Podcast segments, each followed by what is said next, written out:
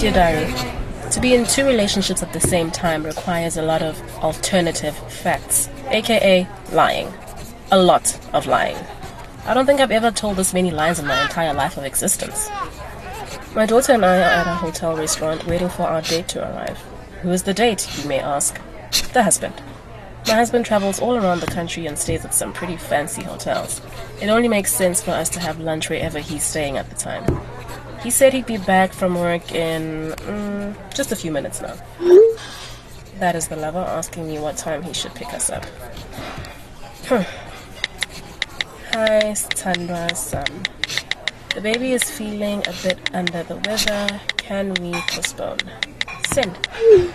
The baby is perfectly fine, but I'm not telling him that I can't see him because I'm meeting with my husband. Not unless I'm trying to drive him into the arms of she who shall not be named. Ah, there's the husband arriving. Great. That's the lover asking if he can take us to the doctor. Oh, this is so exhausting.